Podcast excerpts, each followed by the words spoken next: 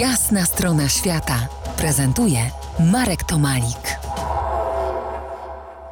Po jasnej stronie świata Adam Kwaśny, podróżnik, pisarz, scenarzysta, autor książki Piękny, mamy dzień w Hawanie.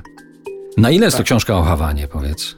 Ja sobie myślę, że to jest książka, która dzieje się w Hawanie. Ta rzecz dzieje się w Hawanie. Ona jest na tyle o Hawanie, na ile ulica, pewna ulica, pewien dom, pewni ludzie, powiedzmy, są wiarygodni w swoich żywotach i kiedy czytamy książkę, jesteśmy w stanie uwierzyć w to, że to się dzieje w Hawanie i to jest w Hawanie.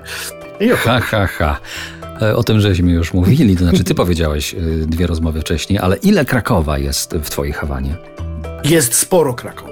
Jest widzisz, sporo Krakowa, bo również wy, jakby wystrzeliłem, wyeksportowałem na Kubę ważne dla mnie pewne osoby, które zaszyfrowałem gdzieś w postaciach, elementy ich życia, jakieś pewne niuanse, pewne emocje, pewne drobiazgi wyeksportowałem właśnie na Kubę. Jest tam z takich osób, o których mogę powiedzieć, jest tam między innymi pewne elementy, czy sugestie, czy takie inspiracje postaci Jerzego Skarżyńskiego, wspaniałego wielkiego scenografa, który był moim mistrzem i mentorem. I tak jakbyśmy potrzebowali ocalić w Hawanie to, o czym możemy zapomnieć w Krakowie.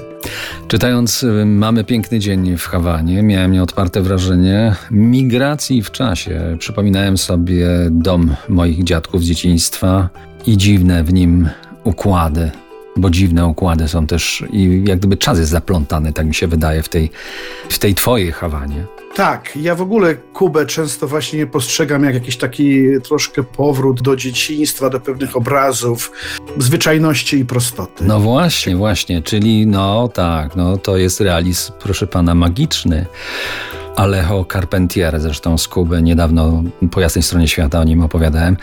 Jakby taki Kraków trochę, bo tutaj wracamy w tej, w tej twojej Hawanie do Krakowa, z moralności pani Dulskiej, który hibernuje na wieki, a powtarzalność tych samych świąt umacnia nas magicznie. Dokładnie tak. Ja nawet y, pamiętam taką sytuację, kiedy byłem dawno temu, no prawie dwadzieścia lat temu, jak byłem ja drugi raz na Kubie zupełnie nie sam i moja mama się bardzo martwiła o mnie, tam już to pojechałem o kulach, z nogą złamaną, więc była w ogóle taka historia dramatyczna i chciałem jej no, uspokoić jakoś es em esem. Przebywałem właśnie wtedy w Trinidadzie de Cuba, takim maleńkim y, mieście y, właśnie, ale niezwykłym zupełnie środkowej Kubie i ja napisałem takiego es em esa. Y, Mamo, y, wyobraź sobie, że ten Trinidad, w którym jestem, y, to jest takie Dubiecko, to jest takie małe miasteczko, z którego pochodzi moja mama pod Przemyślem.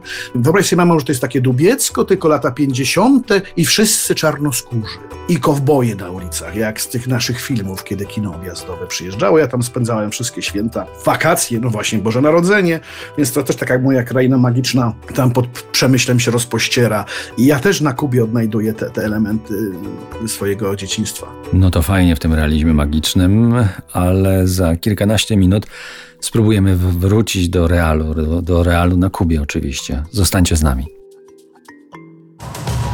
To jest Jasna Strona Świata w er em ef Classic.